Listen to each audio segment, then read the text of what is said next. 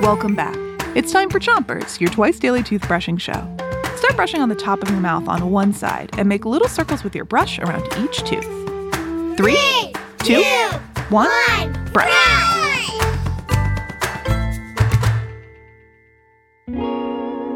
It's Folktales Week, and tonight we're finishing a story that the Chamorro people in Guam tell about how their island got so skinny in the middle.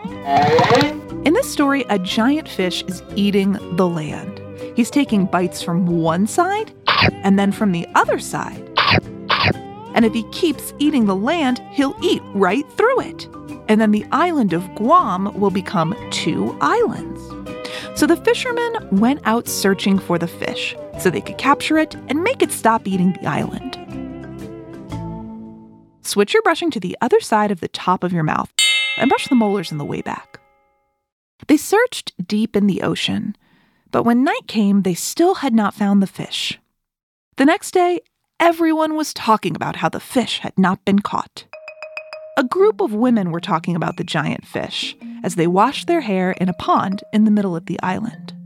They were using lemons to wash their hair to make it smell wonderful. And when they were done, the water smelled wonderful too, because it was filled with lemon peels. Switch your brushing to the bottom of your mouth and give your tongue a brush too.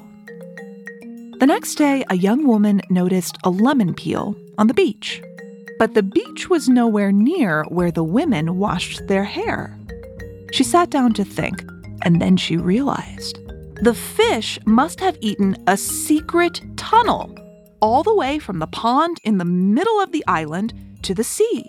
The lemon peels had flowed through the secret tunnel from the pond to the sea, and that's why when the fishermen searched for the fish in the ocean, they couldn't find it. It was hiding in the pond.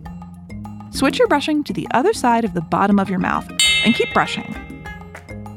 The young woman ran to gather her friends. Ladies, I know where the fish is hiding. We have to catch it. The young women all gathered at the pond and created a plan. They would cut off their long dark hair and weave it into a net. Now, in this story, these young women have magical powers. And as they wove the net, they sang. And as they sang, the net grew larger. The giant fish heard their beautiful voices and swam to the surface of the pond to listen.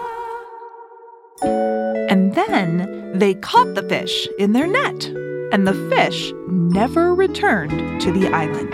The young women had saved the day. That's it for Chompers tonight. You did a great job brushing. Don't forget to three, two, one, spit. Chompers is a production of Gimlet Media.